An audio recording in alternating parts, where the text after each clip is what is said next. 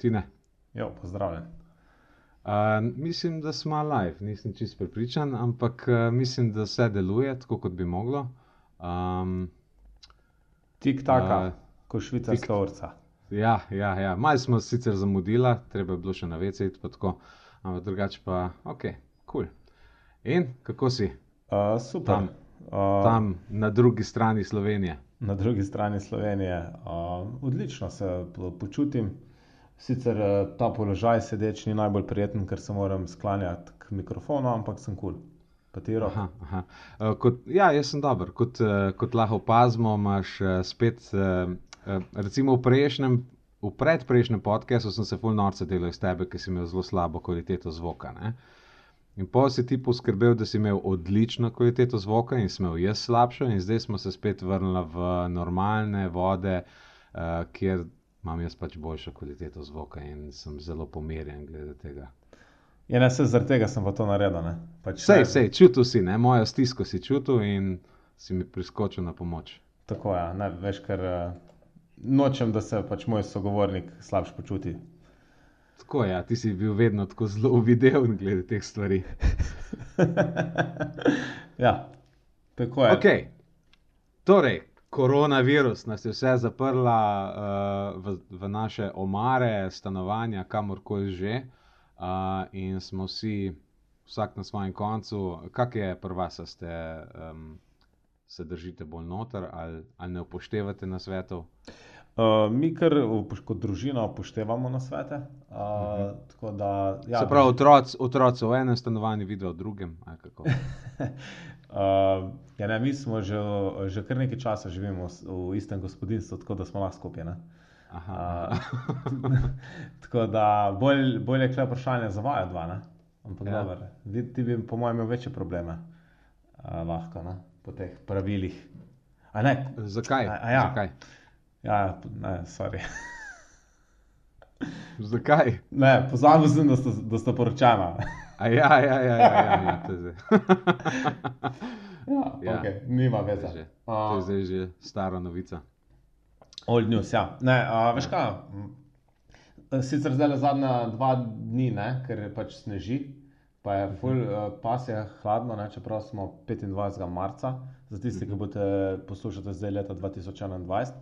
Uh, ampak, um, ja, uh, drugače pa gremo tako enkrat na dan, popoldne, malo za eno uro do dve ven, uh, da se malo zluftamo, pač se držimo za sebe, uh, probamo iti nek po gozdu in to je to. Ne. Večino časa pa noter, ker smo itak uh, mogli malo še pospraviti po stanovanju, kamor smo se preselili.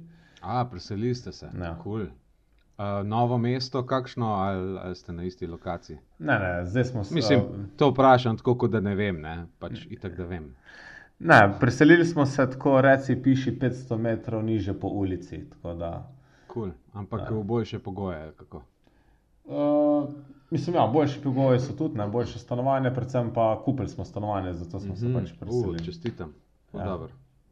Pa nisi ti nekoč govoril o tem, da ne bi nikoli uh, kupoval, kaj zdaj to ti, kaj si se, um, kaj si, mislim, kaj te je dokončno zlomila žena, kako je zdaj s tem. Ne, se tukaj res se moram ugrizniti v jezik, uh, ali kako se temu reče. Ne? Ja, ker ti si bil zelo proti temu. Č mislim, da si celo na tem podkastu o tem govoril. Ja, precej ekstremno.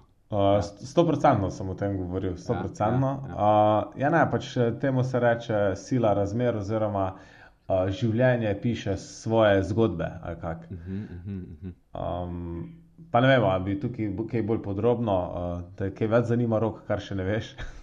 Ma ne, ne, se, se, sem, se sem kar precej obveščen o situaciji. Sem čistko, uljudno sem te v bistvu vprašal, pravzaprav me sploh ne zanima. To je uno, ki moraš vprašati. Tako, ja. Ko rečejo, imajo otroke, pa vprašajo, kako so ok, ja, so, so pa stari, ki sta oba dva uh, v redu, ali koliko jih je. Ne, in tako naprej. Ja, se tako je tudi mojih večina vprašanj, pogovor z drugimi ljudmi izpade. Ja. Drugače, veš, ko smo se prej menili, um, uh, ko smo se pogovarjali o tem, kje bi lahko uh, komunicirali, ne, če bi kdo od vseh teh naših uh, poslušalcev uh, želel uh, naj kaj vprašati, uh mhm. -huh. lahko, lahko pišete le na live chat. Zdaj se mi je končno osvežil, tako da vidim, da imamo enega poslušalca, ki ful uh, govori, nista več na koruzi 2020, ne 2021, haha, pojedo si zarečen kruh, se temu reče. Aha. Um, Se vem, ker poslušalce se mi zdi, da ker je pozdravljen. Ja, aha, pozdravljen. Uh, naj in prvi poslušalec, če se ne motim. Ne. Ja, sem, veš kaj, uh, veš kaj največja fora, da zadnjič, ko so se norce delala, da doben ne posluša, ne? to je bilo po uni Ja, epizodi, ja. mislim, 12. Ne? Ja. Sem Tako, uh, pa tudi statistika ti je kazala, da so trije, pa sem se vsaj z desetimi pogovarjal, ko so v Ko živo. so v živo. Ja. Mhm. Mogoče so pa veš, eh, so se izmenjavali, se pravi, je pisali dva ali pa en, ampak v bistvu so prihajali, podhajali ali kaj takega. Uh, možno, ja. tako da jaz bi Ali pa- pač pa vse pač vas piše. pozdravil, uh, vse, ki me poznate in svoje starše. Ja, jaz bi tudi pozdravil vse, ki Martina poznajo in njegove starše, um, ostali pa živijo. V glavnem, ok, gremo zdaj na Ne, tematiko. ja, da bom Ja. ja. jaz tebe zdaj, na- oziroma Ja. ja. vljudnostno nazaj vprašal. Kaj pa vidno se držite zdaj teh eh, vseh eh, novih eh, priporočil in dekretov? kaj? Ja, veš, mislim, to je un, un štos, ki zdaj vse posod kroži po internetu. Ne, da uh, mi, ki smo uh, introverti, ne, uh, nam je tako pravzaprav se ni nič spremenilo. Jaz pač uh, najraj sem doma. Ne. Uh, tako da eh, jaz mini je mal teže, ker je bolj uh, družabne sorte. tako. Um, ampak, ampak se načeloma se kar držimo teh uh, priporočil, ker pač. Um, ne vem, oba dva imamo doma staršek. Uh, aha, mimo grede, uh, pozabil sem uh, svoji mami voščiti za uh, mat materinski dan je danes, ne, kaj že. Uh, ja, hvala lepa, Rok. Tudi jaz sem uh, storil enako, pozabil sem. Oj, oj. Prej sem slišal na radiju, v bistvu, ne, da je danes eh, materinski dan. Ja. Uh, pa sem rekel, da bom poklical, pa pa je šlo mimo. Ja, jaz sem imel tudi tako gužvo, cel dan sem čisto pozabil, bom zdaj le napisal, evo, medtem ko se pogovarjamo, bom malo multitaskal. Uh, draga Napisuj, bo. mamica, če si pri internetu, pojdi sem. Aj bom dal link. Pojdi sem, sem Ja. mislil, da si napisal, pojdi se solit. ja, itak. Ja. Ne, v glavnem, ja, mislim, doma imamo, eh, recimo, Jasmina, njena babica je uh, v rizični skupini, uh, moj fotor je tudi uh, ima uh, o- oslabljen imunski sistem. Uh, tako da pač jaz se zelo, zelo držim tega. No. Tudi nisem šel nič domov, kljub temu, da bi najbrž oni radi Ja. videli, da, da bi prišel kaj domov.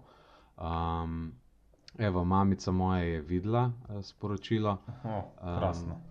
Um, tako da uh, čez ene dve minutke bom voščil za materinski dan, pa ti pa pač svoji ne boš, ne, ker pač tak si. Ne, bom zdaj le to isto delam kot ti, ampak Aha, moja se ne bo pridružila, jaz si bom Ja, ja, ja. pa kar na WhatsApp napisal. Aha, Vse aha, najboljše, evo, rad te imam, mami. Pa kaj unga lupčka še nazram. Ja. Uh, Irena, če me poslušaš, mi napiš na Facebooku, da me poslušaš, tako da vem, da lahko govorim. V glavnem, ja, um, Ne, ne, nekaj te moram prekiniti. Ja, Zdaj, ja, ko sem jih napisal, vse najboljše, rad te imam, mami. A se vedo, da se uh, imam, uh, napiš, mislim, mami napiše isto, kot imam, sam kontra. a pa res. An, a, anagram, ali kaj je že to? Ne, anagram so premetane, ne črke. Anagram so premetane črke. Ja. Kaj pa to? Imam pa mami je ista beseda. Ste vedeli to, dragi poslušalci? Kako Zopet smo ista? se Ni naučili- ista, ni ista. Pač ja, iz, Pa iste črke uporablja. z, zrcalna. Pa imam je ta, ne, uh, župnik, um, uh, muslimanski, ne. ja. Ne, ja. ni? ja, se pravi, imam, imam, ne, pa mami, Imam, to je eno mami, in isto. Oziroma, en- eno in isto se napiše. V glavnem dra, uh, draga mamica, želim ti uh, vse najboljše za materinski dan. Um, to je to, no. se upravičujem, ker je tako dolgo trajalo, da sem ti sporočil. Zdaj, glih prej smo se pogovarjali, ne, Tine, kak je. Uh, Kak, kak ne želimo, da bi, bil, eh, da bi bili najni podcasti preveč umeščeni v en čas. Ne? Najprej smo se o tem koronavirusu pogovarjali, zdaj se o materinskem dnevu pogovarjamo. Najbolj, da še povemo, koliko je ura. Ne? Ja, 12 čez uh, 8 Ja, PM. po slovenskem času. Ja, v glavnem, eh, ta koronavirus je kar za- zanimiva reč. Mislim, vsi smo kar precej eh, obtičali doma. Kaj, kaj ti misliš o tem, kaj ti je to eh, kak- eh, Ljudje pravijo, da uh, zdaj imam pa ful več časa, pa tako eh, neki si prej jamro na to temo. Ja, dejansko jaz, ja, jamro sem jaz, zato ker uh, nočem nobenega užaliti. No. Ja. Nočem, da sploh to tako izpade. Vem, da veliko ljudi zdaj le zelo trdo gara, pač v Mhm, zdravstvenem sistemu in tako naprej. Itak, ja. Uh, in to se, niti ta komentar se na dobenega od teh ne, na, ne nanaša. Bolj se nanaša na to, ker pač nekateri mislijo, da imajo dopust, oziroma eni celo pač ne morejo delati, Ja. ker je narava njihovega dela takšna, ne, da ne morejo delati. In pač so potem primorani biti doma, pa upam, da bodo za to dobili kaj plačan, glede na to, da bi včeraj sprejet ta uh, korona paket ne, uh, strani vlade. Ampak ne, pač jaz nimam tega časa, ker folk se ful pritožuje po internetu, pa se posodijo, Ja. ja. ne vemo, kaj delati. Mi dobivamo uh, maile od, iz šole, iz uh, vse posod uh, nas bombardirajo, kaj zdaj početi, ne, da boste se Ja, ja, ja. ja zamotili, pa dajte to gledati, pa uno preberite, pa tretjo, zdaj res si čas za sebe vzamete. Ja, za mene je isto, kot je bilo prej. Ja. Čez isto. Sam pač, da delam od doma. Oziroma, imam še v končni fazi manj časa, um, ker moram vmes še, ne vem, names, da delam, ne, pač, ko si v službi, greš pa Ja. na malce tam eno gostilno, vsaj Ja. pri nas. Ja. Uh, tukaj moram pa pač skuhati, pomiti, otroke zrihtati, uh, moram jih uh, pač zala, pač tako hodi v šolo, pa dobivati naloge, moram se s tistim ukvarjati, tako da nimam občutka, ne, ker, oziroma ne toliko časa, ampak eni ljudje pravijo, kako se zdaj dolgočasijo, ne, da nimajo kaj Mhm. delati, ne, pač jaz nimam tega občutka. Ampak kako je pa rad- zdaj to urejeno, glede teh otrok, pa to šole? Je to... Mislim, z naše šole je čisto ok, urejeno bi rekel. Uh, dobimo v, v zdaj, zdaj bilo, mislim, da nedeljo zvečer, oziroma ponedeljek zjutraj, učiteljica pošlje uh, seznam pač nalog za naslednji teden, mislim, za Mhm. tekoči teden in pač ti to praviš. Prejšnji teden, ko se je še malo lovila, no, itak so se Ja. vsi lovili, smo dobili, meni se zdi šele v torek, pa tako čist neki na hiter. Ta teden je pa že očitno Mhm. padla v neko rutino, pa prav po urniku nam dala. Ne. A, To, cool. mislim, vsaka čast sem, sorry, učiteljica, jaz pa tudi po urniku, pa res ne bom vsega naredil. Ne. Tako, ja. Ne, imam Ja, ja, tudi svojo službo za delati. Uh, ne, drugače pa pripravlja je super, no, te zadeve. No. Mm, tako Ampak to, je ena, vidika to ima še ena učiteljica, ne, ki je pač uh, nižja stopnja, kako se tem reče, prva tri Ja, ja, druga. kako. tako je, ja, ja, ena učiteljica, je, hvala Bogu. Ne, da. Naj, najzvesti bralec pravi, da tisto drugo je palindrom, ko se prebere v obe smeri, in da uradno ni nič urejeno in ni šole. Vse to, kar trenutno pošiljajo, je dobra volja učiteljev. Ja, pač posamezno imajo urejeno, ne, ni, ni na, uh, na državni ravni ni urejeno, kar jaz razumem.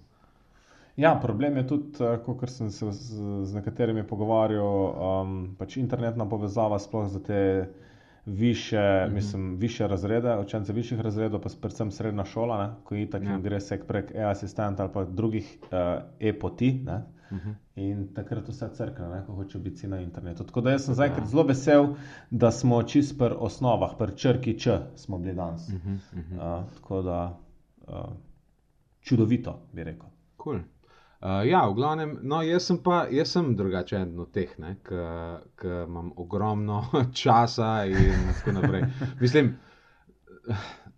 mo- no, ni, ni čisto resno, drugače bom rekel. Jaz sem dejansko prišel ene, kak mesec pa pol nazaj, sem nekako čutil eno potrebo po izobraževanju. Strašno sem hotel nekih novih stvari se naučiti in sem se glih začel določene nove veščine učiti, ko se je pol ta koronavirus začel uh, tako ekstremno širiti. In, uh, in tako da sem pravzaprav predčasno, preliminarno sem se v bistvu uh, spravil v, v, te, v te vode. Uh, tako da ja, jaz, jaz pa zadnje čase ogromno časa preživim, tako da uh, se učim določene nove stvari, recimo zdaj se učim programirati.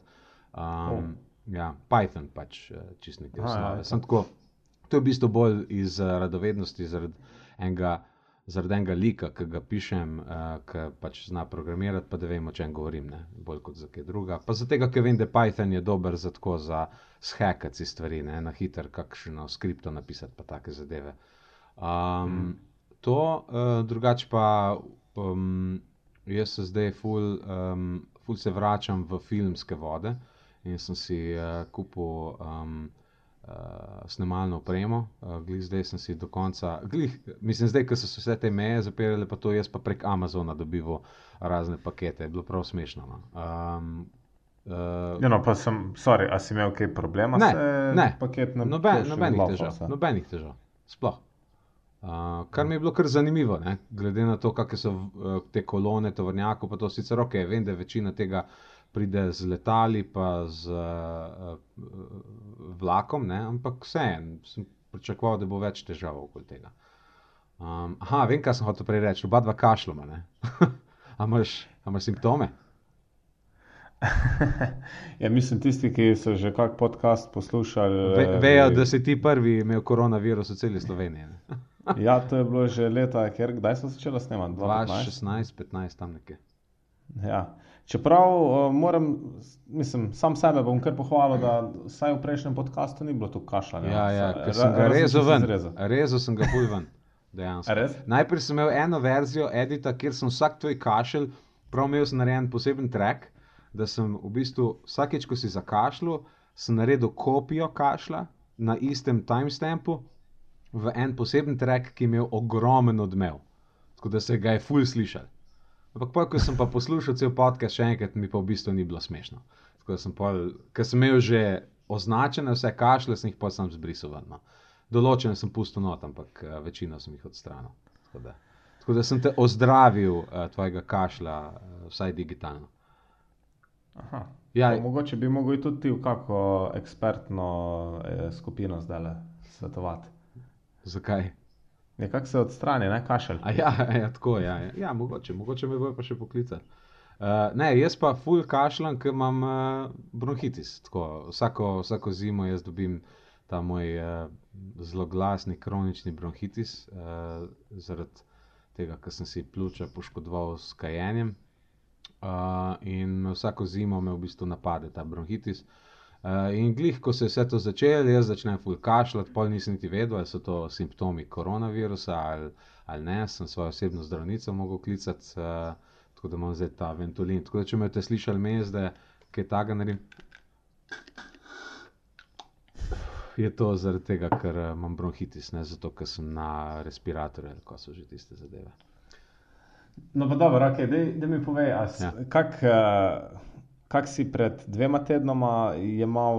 Uh, sem bil, jaz sem bil ful, uh, uh, eden od teh cinikov, skeptikov in tako naprej. Um, zelo dolgo sem neresno imel situacijo, ker se nisem, predvsem zato, ker se nisem prebral o tem. Nisem več vedel mhm. -huh.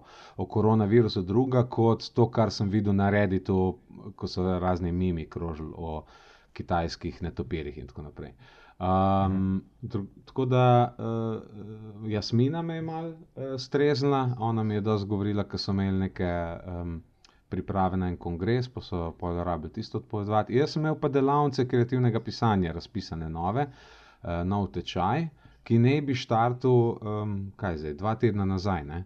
Uh, in ene sem imel še tekoče, ki sem imel sem še tako eno srečanje, bi pro obeh mogel izvedeti, in sem pol tisto srečanje mogel prekiniti, ker je glih ti dan je prišel, prišel, to je bil tisti četrtek, ko, je, ko se je začel govoriti, če, eh, da v ponedeljek se šole zaprejo, ampak če, če pa lahko, pa že zdaj jih imejte doma, ne rabite jih niti danes, pa jutri pelati v šolo. Tako je bilo. Ne? In takrat to, ta uh, objava me pa pol tako zresla, sem pa začel razmišljati o tem, da. Um, Da, um, da mogoče pa je vse en, ni, ni to tako hecno. Tako da moram, moram se čist posipati s pepelom, nisem imel stvari resno. Um, tako da tam sem, zdaj sem pa druge. Ne. V glavnem, ja, no, in sem pol zaradi tega uh, najprej predstavil uh, te delavnice, ker ljudje so se mi že prijavili, eni so celo že kupili tečaj. Ne, uh, tako da sem pol.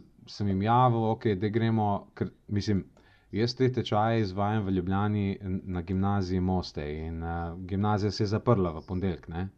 Jaz pa ne bi pol v četrtek, po tistem ponedeljku ne bi pa začel s tečaji. Ne?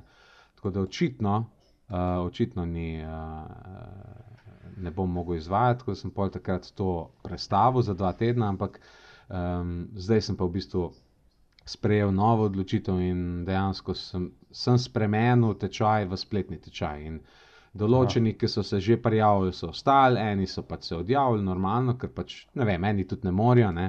Uh, Lade nimajo dobrih pogojev za to doma, ali pa pač preprosto ne želijo pač prek neta delati čaj, če so želeli to uživo delati, ne, razumljivo. Tako da, ja, zdaj imam to nov spletni tečaj, če bo koga zanimalo, gre na pisalni stroj.ca, uh, je na prvi strani je link za spletni tečaj. To sem zdaj spremenil. In, in zdaj bom dejansko tudi prvi projekt, moj s to novo kamero, pa so to novo opremo, dejansko, da bom posnel video predavanja na to temo. Ker vedno pač uživo delam, bom zdaj pač online naredil. Pač bom posnel, pa bom naredil. Pa se vzram posnel. Tako, ja, ker imam v bistvu, to sem zdaj že tukaj naredil, ta predavanja, da, da imam res, mislim, vem tudi, kakšne vprašanja se pojavljajo ne, med, sami, med samo razlago. In recimo, če primerjam predavanje, ki sem ga imel zdaj uh, na teh zimskem tečaju, ki se je začel v januarju, uh, če to primerjam z tečajem, z isto vsebino, ki sem ga delal pred tremi leti, je to čist drug tečaj. Ne zaradi tega, ker so se. Ker so se točke na samem predavanju spremenile, ker to je v bistvu to niso moje pogruntavščine, to je pač iz uh, mojega faksa, uh, pripeljano v Slovenijo. Ne. Ampak uh, zato, ker skozi leta, pa skozi toliko teh razlag, zdaj sem imel ne, nekaj, sem že imel, ne 150 ljudi, sem imel že na teh uh, tečajih, nekaj takega. Um, in se pač izpiliš v zadevi. Tako da, tako da, ja, dejansko. Predvsej boljši izvajam, ne zato, ker jaz imam ne vem, koliko zapovedati na to temo, ampak zato, ker pač uh, vem, ja. kakšno vprašanje. Kilometrije. Ja, ja. Jaz sem čakal, ali ti boš se posnel, pa bo poloni gledal posnetek, ali boš imel uživo, pa boš se zraven snimil. V bistvu ne, ne, ne bom imel uživo. Uh, predavanje bom imel uh, posneto kot video posnetek. Uh, pred samim predavanjem se bo izvajala videokonferenca, na kateri se bomo dobili, pa se bomo pogovarjali, tako kot se pač vedno. Pred samim predavanjem sem imel tudi uživo, vedno en pogovor, Zdaj, na prvem je pač samo, da se spoznaš, tako, ampak na vsakem naslednjem se v bistvu pogovarjaš o tistem, kar si čez teden rabo delati, ne? ker pa so domače naloge, mm. moš nekaj prebrati, moš nekaj napisati tako, in se polo o tem pogovarjaš. Ne? Tako da na začetku prve pol ure nekje je ta videokonferenca, pa bom pa vklopil v bistvu video za tisti teden. Ne? Ki ga lahko gledajo live, ne vem še čisto točno, kako bom izvedel, ampak lahko gledajo live. Uh, ali pa z zamikom, ne? če bojo želeli, lahko tudi čez teden to pogledajo, ker ne bojo vsi imeli na isti dan, ob isti uri čas. Določeni imajo otroke doma, pa tako, pa mogoče bojo v kosih celo pogledali predavanje. Ne? Pa so pa mhm. pač uh, razne naloge, ki sem jih tudi uživo uh, dajal, bojo tle kar noter v posnetku dane kot naloge, veš, kaj imaš te pisalni pozivi, se jim reče, ki v bistvu. Jaz rečem, ok, da gremo zdaj napisati nekaj na to, pa to temo, pa da me ne tako čudne ovire v tekst noter. Ne? Moš narediti to, pa moš narediti to, pazi, da ne omenjaš, recimo, rečem požar, uh, uh, hiša gori, ampak ne omenjaj rdeče barve in ne omenjaj vročine. Ne? In si pol zaradi tega, ker si omejen, si prisiljen bolj originalno pisati o stvareh, no, mogoče vklop, vklopiš druge čute in tako naprej. Take vaje delam. Ne? To bo recimo mhm. kot del predavanja, bo kar zapečeno noter v videu, pa so pa pač uh, naloge za doma, pa domače branje. Uh, in čez teden pa pač ali bom imel, ne vem, ali, ali forum varianta, da se lahko tam pač piše, ali bomo pač sam pač prek ene mailing liste komunicirali. To še ne vem. V glavnem, to je nekako zdaj plan. Sem pa že dolgo razmišljal o tem, da bi naredil spletno verzijo tega, um, zato ker mi ful časa jemljejo te tečaji. Uh, in uh, raj jih ne bi izvajal, no, če sem čisto iskren. Če, če bi, če bi, če bi mo, veš, kaj hočem reči. Ne zato, ker ja. dejansko vse je fajn, ne, pač, ok, človek zasluša tega nekaj, ne, fajn, ampak ni pa to, ni to moja strast. Moja strast je pisanje, režija, film, te stvari. Ne. In a, tako da to sem bolj delal, zaradi tega, ker preprosto je pač popraševanje po tem. Folk, folk se mi stalno prijavlja na te tečaje. Jaz sem pred dvemi leti mislil, da bom že nehal s tem pa se je pa kar en val rodil, ki so se kar prijavili, pa prijavili. Kar lahko, da se bo zdaj čist posušilo, zdaj, ker zdaj prihaja eno drugo obdobje. Ne, ne vem, kako ti spremljaš eh, tako gospodarstvo, pa to na, na svetovni ravni. Mislim, to bo kar zanimiva situacija, se mi zdi. a? Mislim, zelo slabo spremljam, no? uh, tako pač zelo površno, uh, iz razlogov, ko sem jih prej naštel, ampak ja, malo pa spremljam. Ja, po, govori se, ne, da bo to kar konkretna kriza, ne, globalno, oziroma se je Ja, po, začela. po vseh da. cifrah, kaj zdaj, eh, če zdaj primerjaš, kakšen je padec um, trga v zadnjem mesecu, uh, je, je že zdaj, če še ni hujši, mislim, da je že hujši, kot, kot je bila uh, ta The Great Depression, uh, The Great Recession, se reče, ne, ta kriza iz 2008. Ampak Mhm. Tista kriza je rabila eno leto, približno, da je prišla na ta nivo, do kje je zdaj padel v samo enem mesecu. Ne? Mislim, da, da še nismo tam, no, Aha, ampak da da, da je nismo. trend, da smo zdaj po. Ja. Ne vem, jaz sem to gledal. Ja, prvih, ampak eh, nismo tam samo zaradi tega, ker, ker ta Fed, ne, um, Federal Reserve, ne, ameriški, kar Mhm. pumpa denar noter v trg. Ne, ne vem, kako ti Mhm. poznaš to uh, Fed, pa to, te zadeve. Veš, kaj? Pozna, mislim, uh, z enim kolegom, že, mislim, bivši sodelavec Faksa, se ful o tem pač zanimal, pa tudi en filmček mi je enkrat gled, sem gledal, pač taka risanka Aha. na to temo. Ja, pač kako oni to pumpajo noter, pa pol delajo virtualno, Mhm. pa pol te, um, kaj so že, hipoteke in tako naprej. Ja, mislim, ne, zdaj pač, če ne poznam, mislim, ne spomnim se zdaj ful podrobnosti, ampak ja, približno mi je znan koncept. Lahko pa pač osvetliš še za ostale poslušalce. Ej, ja, sorry, zdaj te nisem več poslušal, ker sem dobil sporočilo od, uh, od uh, mamice. Hvala, rok je bilo pa izvirno. Mimo grede, a ti pravi, da je imam palidrom od mami. Sva malo poslušala. No, da. zdaj imaš potrditev z dveh verov, da je to palindrom. Ja, palindrom. Ja. Uh, Ja, kaj si, Da, eh, ja, hvala, hvala. hvala ne. Se to, všeč mi je, ne, da so se zdaj pač poslušalci vključili Ja. v pogovor. Tako da, če še kdo drug, um, nekaj pač piše Ja, na, ne, na tisti ja, live. na če, ona mi je sicer na Facebooku, na privatno pisala. Zaenkrat na četu Aha. je pisal samo en zvesti poslušalec, ki bo ostal neomenjen. Tisti, ki pa vas zanima, si pa lahko pogledate njegovo ime na četu, kot je del našega live streama. Tako, nekako jih moram Ne, dej, prvabiti, a- ja, veš. Ne? Ja, ja Razumeš? ker je zelo, zelo zanimiv človek. Ja. Ja. Tudi sam bi, po mojem, znal veliko povedati. Ja. Ja. Ampak, eh, dragi uh, poslušalec, če želiš, da te omeniva v podkastu, ker pač eh, na čat napiši, Tako, ne? ker zdaj si tako. ne upamo Ja, ja, zaradi tega GDPR-ja, etc. Ja, etc. ja, seveda, ja. Ne, drugače sem prav razmišljal o tem, da bi, um, da bi imel veš ala varianto, da lahko pokličejo noter pod narekovaji. Sam nisem najdel ja. Ja. nobene dobre rešitve še za to. Ker zaenkrat mislim, ok, uh, imam pa mami, nista palindrom. Nista palindrom. Zakaj pa ne?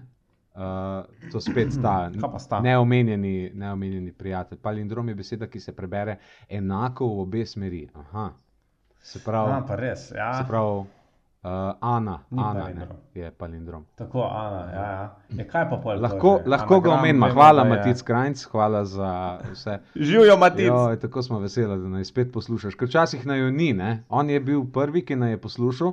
In potem enkrat mes. prvi, ki je nehal. Ja, in prvi, ki je nehal. Tako da ostali, ki poslušate, zdaj, mogoče morate se na njega obrniti, če se sploh splača še naprej poslušati. Mi dva definitivno nismo uh, ta pravi vir za te informacije. Ne, dej, uh, zdaj, veš, Ja. kaj bi jaz malo nazaj skočil Ja, ja, zdaj v tem povej, pogovoru, ne, v teh temah. Uh, najprej na, na tole tvoje snemanje. Ne? A si ti kaj razmišljal, mislim, razumem te, kaj bi rad naredil. Ne? Ti bi rad uh, enkrat naredil produkt, pa ga stokrat prodal, ne? Kar je v bistvu fantastično. Ja. A si kaj razmišljal, da bi pač V Ang- te online kurse, ko jih boš zdaj imel posnete, dal pol tudi na kak Udemy? Ja, ja, pa ja.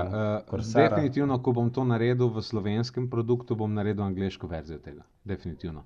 Sicer na Udemyju je kar precej tega, ampak uh, se mi zdi, da, uh, da, da je ena niša, ki jo lahko odprem tam. Tako da uh, mislim tudi to, v to smer. Ampak najprej bom, najprej bom sprobil enkrat to, ker to vseeno vzame nekaj časa. Pa, pa tako, tako da.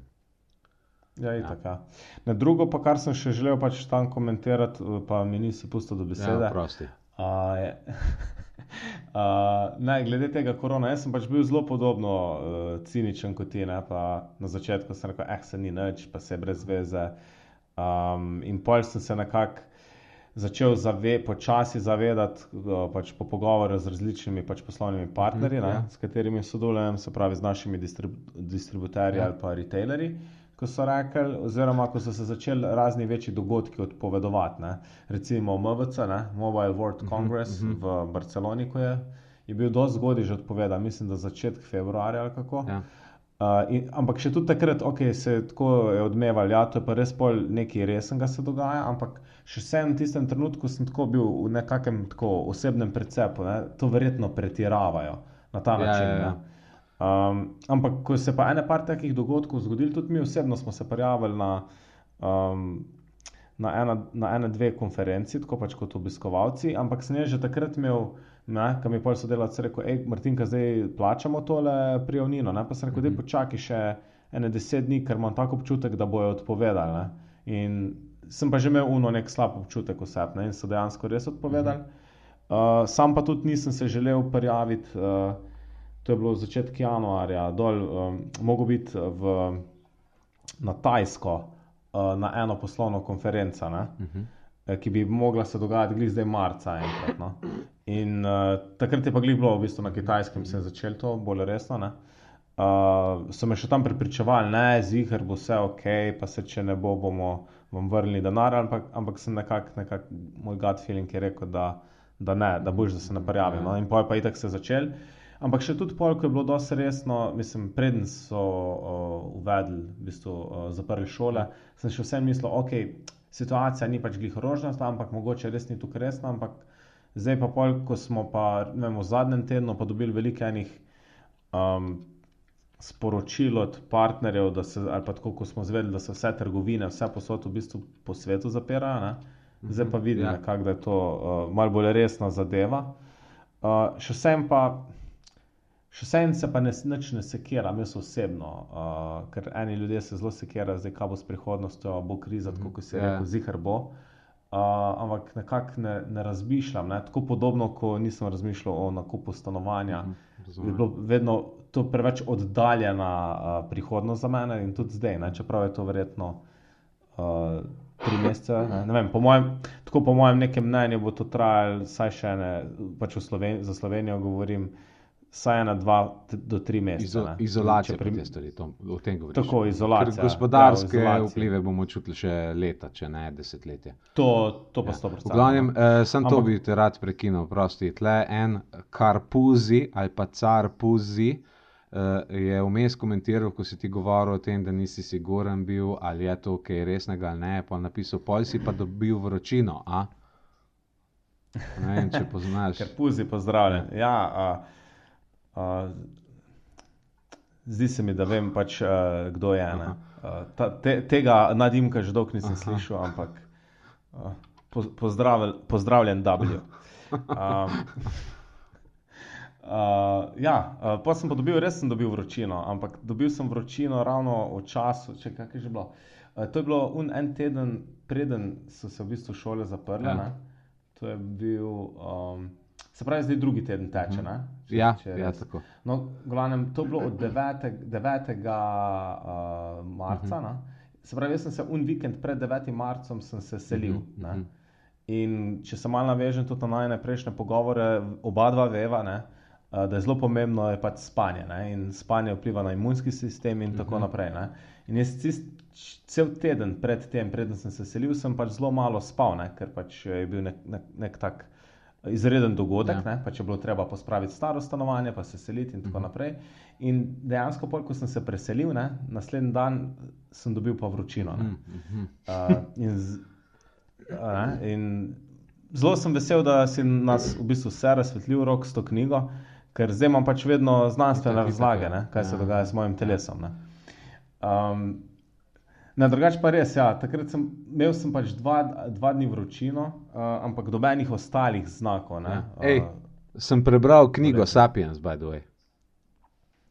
uh. Ja.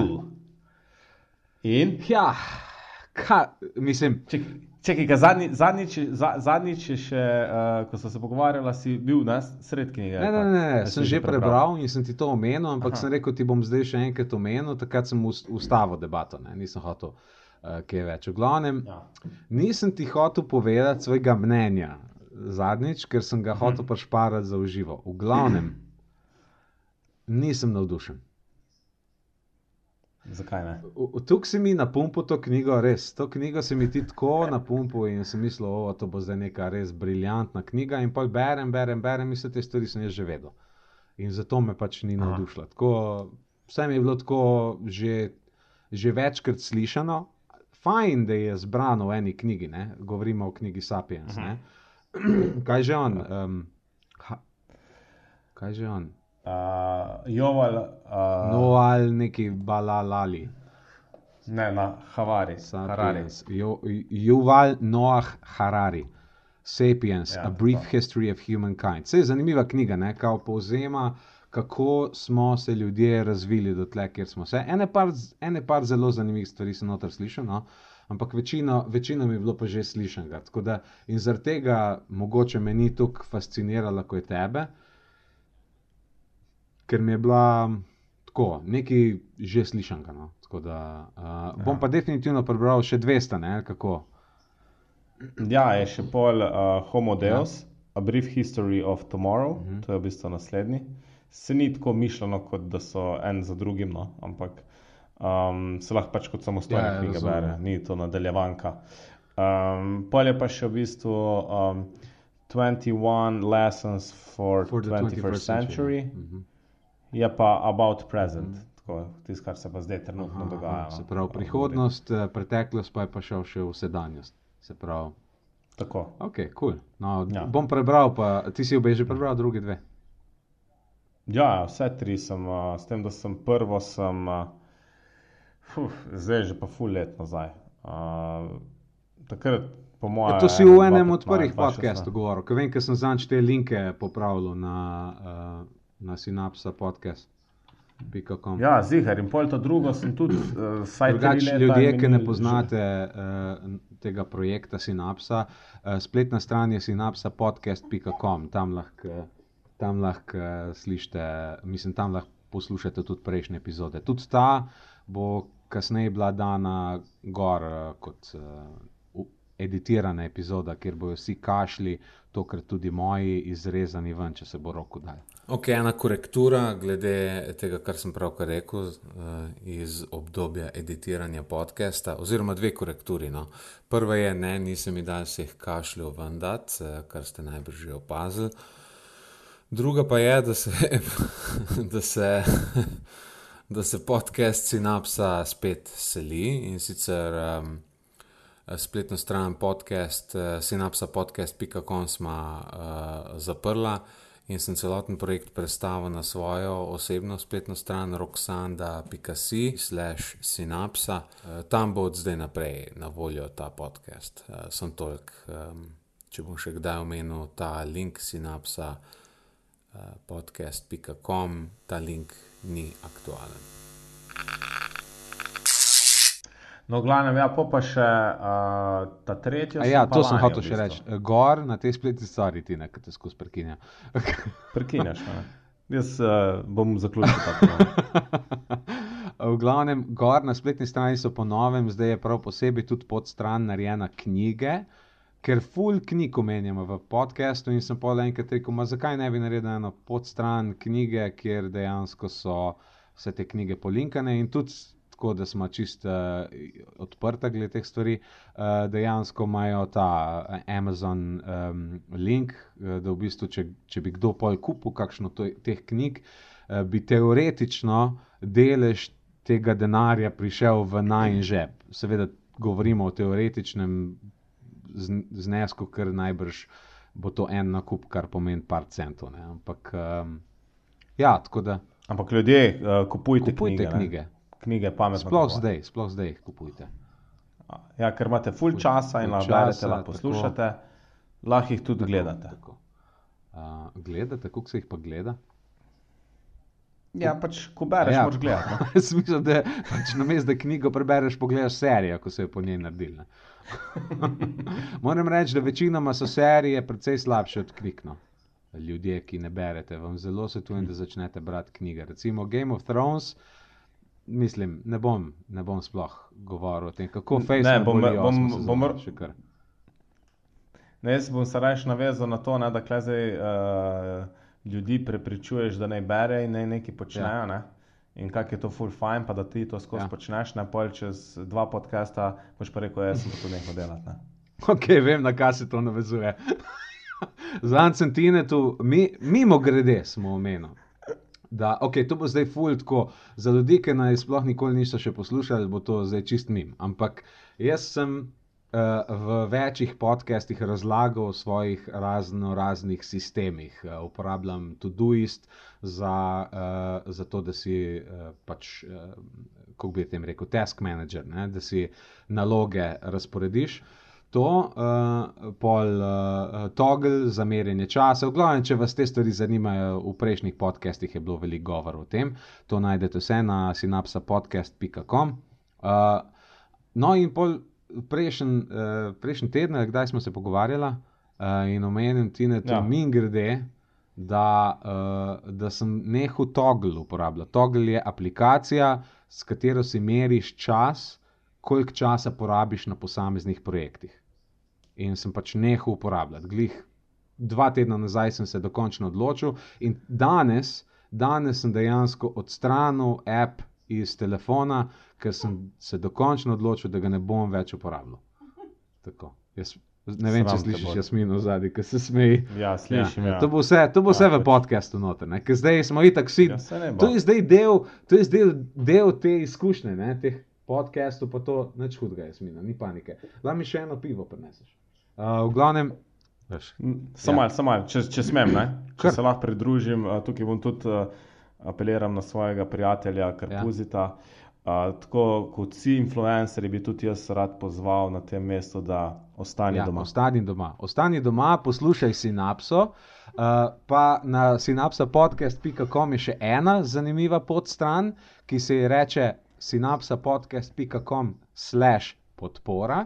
In tam imate razne načine, kako se zahvalite nama za to, da vas zabavamo v teh težkih časih, polnih preizkušenj in negotovosti. Uh, imamo PayPal linke, imamo kriptovalute, kaj češ, kaj češ, to imamo. Tako. Zdaj se vam ful splača kupiti kriptovalute, ker so za pol padle. Tako da kupite, pa nama nakažite. On sale se reče za kriptovalute, ne, da so trenutno čisto poceni. Sicer bojo najbrž še bolj poceni, ampak zaenkrat so face poceni. Um, Ja, okay, toggle. ne, togel, ja, pač, če, če se vrnem nazaj na togel. Uh, ja, to me je zelo uh, v bistvu razžalostilo. Žalostilo. Zakaj te pa? Ko sem, ko sem ne, poslu, poslušaj, ne, s čim si me pa še posebej prizadel. Okay, okay, ja. Veš, s čim si me, ti- takrat si ja. Ja. me pa res uno prav prizadet, da sem se počutil. S čim? Ko si rekel, da si nehal oziroma zelo, zelo zmanjšal pač poslušanje audio. A ja, uh. Ja, to je pa čist. To me pa tukaj prizadel. Veš, koliko Res? Zakaj? Ja, zato, ker ti si, ne, uh, ne, tako kot zdaj za, že za Ja, tretjo ja, stvar v tem ja. ja. podkastu, zelo Ja. ja. Naviju, uh, kak je to top, da to pa treba probati. In jaz sem ti slepo verjel. Uh, in sem pol začel uporabljati in sem vzljubil ta format, uh, Ampak, okay. katerega se zdaj pač zelo redno poslužujem. Ja. Ampak kaj je ne problem? mislim Čim odnehati. je pol problem? Pač ti imaš svoj format, jaz imam svoj format. In ne, to je bil tvoj format. Ni bil moj, nisem jaz izumil avdio knjig. ne, mislim, se ne, da jih ne poslušam več. Dejansko uporabljam avdio knjige kot en tak dodatek k knjigam. Recimo, včasih kako knjigo, ki bi jo rad full hiter prebral, si jo pol še v audio verziji dobim. Uh, da lahko pol hkrati poslušam in berem, recimo vmes, če grem hoditi uh, na sprehod ali kaj, si ladam kot audio knjigo. Ampak zadnje čase res toliko podcastov poslušam, da preprosto nimam časa več za audio knjige. Uh, ampak sem pa zaradi tega precej več začel brati ne fizične knjige, ker imam Kindle in berem večinoma na Kindlu, ampak pač tako, uh, bra, branje z očmi. Ne?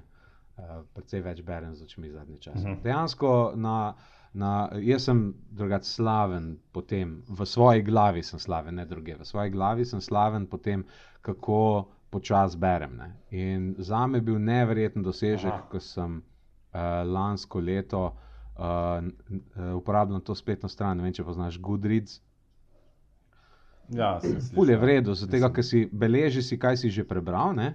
Ampak hkrati tudi la vidiš, kaj drugi berijo, kakšni kolegi, pa tako in la dobiš kakšne dobre ideje Aha. za prebrati. Pa tudi na podlagi tega, kar si bral, lahko si vklopiš, da ti pač Goodreads sam tudi kaj predlaga. In je kar dober algoritem, no, moram reči. Uh, tudi Amazon je odkupil to pred ne vem, petimi leti ali nekaj takega. Uh, v glavnem, mhm. V glavnem, kaj sem to reči. Um, Ja, in, uh, in sem imel, veš, ko imaš ta challenge, koliko knjig boš prebral v enem letu. In uh, sem bil tako ponosen, da sem jih prebral 25 lani. Kar je za me, mislim, za me je to. To so pa dve na mesec. Ja, za me je to res ja. ogromno. Ali je bilo 20, zdaj pa ne vem, mogoče pa, mogoče pa na robe govorim, samo bom pa preveril takoj, da ne bom na robe govoril. Um, ja. No, to sem bil kar, kar navdušen nad tem. No. Mislim, da sem ja, letos sem si dal 25, lani je bilo pa 20. Celo na koncu mal, nisem goljufal, no, ampak na koncu ne ene dve take prebral, ker sem vedel, da jih bom hitro prebral, sem zato, da sem prišel do 20. Ampak vse, ne, je bilo 25, letos smo pa za cilj 35, točno, sem si povečal. Ja. Jaz sem, ok. Uh... Se pravi, za, za tebe je to full veliki ja. dosežek. Ne? Ja. ne vem, kdo je. Ne se javi onak, ki tole zdaj le posluša, da je prebral 25 knjig v zadnjih desetih letih. Uh, ja. Ampak, veš, kaj ja. me pa zanima? Pač tudi pojel zaradi tega še posebej velik čas za me, če praviš, da počasi bereš. Ne? Kaj pa ti misliš, kaj zadnjič me pa glih po, po, po tem, ko je poslušal tale podcast ja. in en kolega. Uh, spomnil, da sem že videl veliko reklam na tale mhm. Blinkist. Uh, Nisem. Dejansko za tiste, ki to ne vedo. Ja, kar pove, kaj je to. Ja. Je dejansko to je neka aplikacija, ne, podobno kot Audible za knjige, ki ti pa dejansko z vse knjige ti pač prebere, ne, jih lahko poslušaš v zelo zgoščeni obliki. Ne. Tako povzetke pravi, prebereš, da, ne, kot je cliff notes. Povzetke. Se pravi, naj pač te avtorji te knjige oziroma uredniki, whatever uh, vzamejo ven v bistvu najbolj pomembne informacije iz knjige in jih pač, namesto da bi knjigo poslušal, ne vem, deset ur, jo poslušaš dve uri. Um, da, Najprej mi povej, kaj ti Ker... misliš o tem. Pa, jaz sem, sem tak človek, ne, ko, ko nekaj začnem rad dokončam. Ne, zdaj, če vem, da, da je bližnica, nočem iti čez bližnico, oziroma hočem mhm. vse zvedeti uh -huh. v tem smislu. Ne. Uh, pa mi je pa on rekel, um, da se to je pa uh, isto, ne? kot če bi pa, ne vem, na mestu, da prebereš knjigo, si pa pogledaš video ali pa na mestu, da to ne. Pač važno je, da dobiš uno, najbolj um, relevantno, oziroma najbolj pomembne informacije, ne? zakaj bi še vse okolj zraven rabo, ne? če te zanima. Ne? Tako da. Po eni strani je dober argument, po, po drugi strani pa ne vem. Jaz osebno čeprav že za to nekaj časa vem, nisem še probo, ampak zdaj pa glih razmišljam, če bi mogoče malo čitil samega sebe, pa bi. Zato, da bi lahko več ljudi videl, moramo, oziroma... moramo, moramo skočiti. Uh, odkimavam cel čas, no, kaj govoriš to. Res. Mislim, to je, to je meni tako mim, da mi bolj ne bi mogli biti mim. No. Zdaj, ker, ker ok. Rečemo, da imam jaz eno idejo ne? in se dobim s tabo v živo in ti razlagam to idejo. Rečemo, da gre za nek način, kako uh, si rečemo o teh stvarih, ki se mi dva večkrat pogovarjamo, o optimizaciji življenja, produktivnosti in tako naprej. In ti jaz mhm. rečem, veš kaj, če pa to tako pa tako narediš, uh, je pa ful boljš. Me ti sploh ne boš poslušal. Ali pa mogoče me boš, mogoče boš probo, mogoče ne boš. Ne? Vsi vemo, kako eh, se nam zgodi, ko mi nekom nekaj predlagamo, pa nas ne posluša, pa ko pa najde nekaj na netu isto informacijo, pa pa naenkrat misli, da je pametna ideja. Ne? Prej pa nisem mislil, da je. Ne?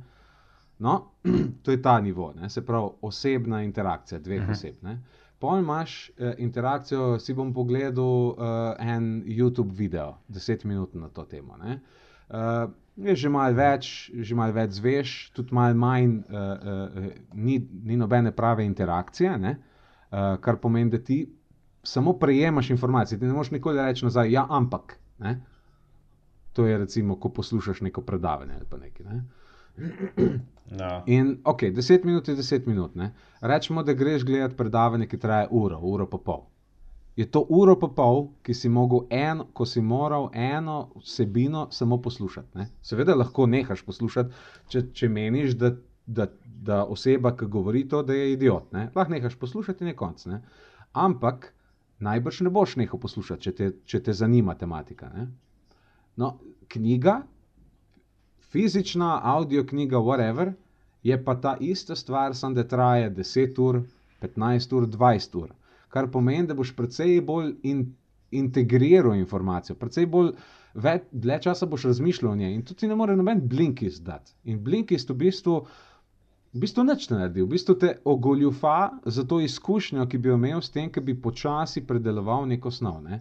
Ker knjiga je efektivna ravno zaradi tega, ker je enostranska komunikacija. In zato so tudi tako prepričljive. Včasih, ko knjigo prebereš, pa si kar naenkrat prepričan, da vse veš, kar naenkrat zdaj pa vem, kako se stvari rešijo. Ne?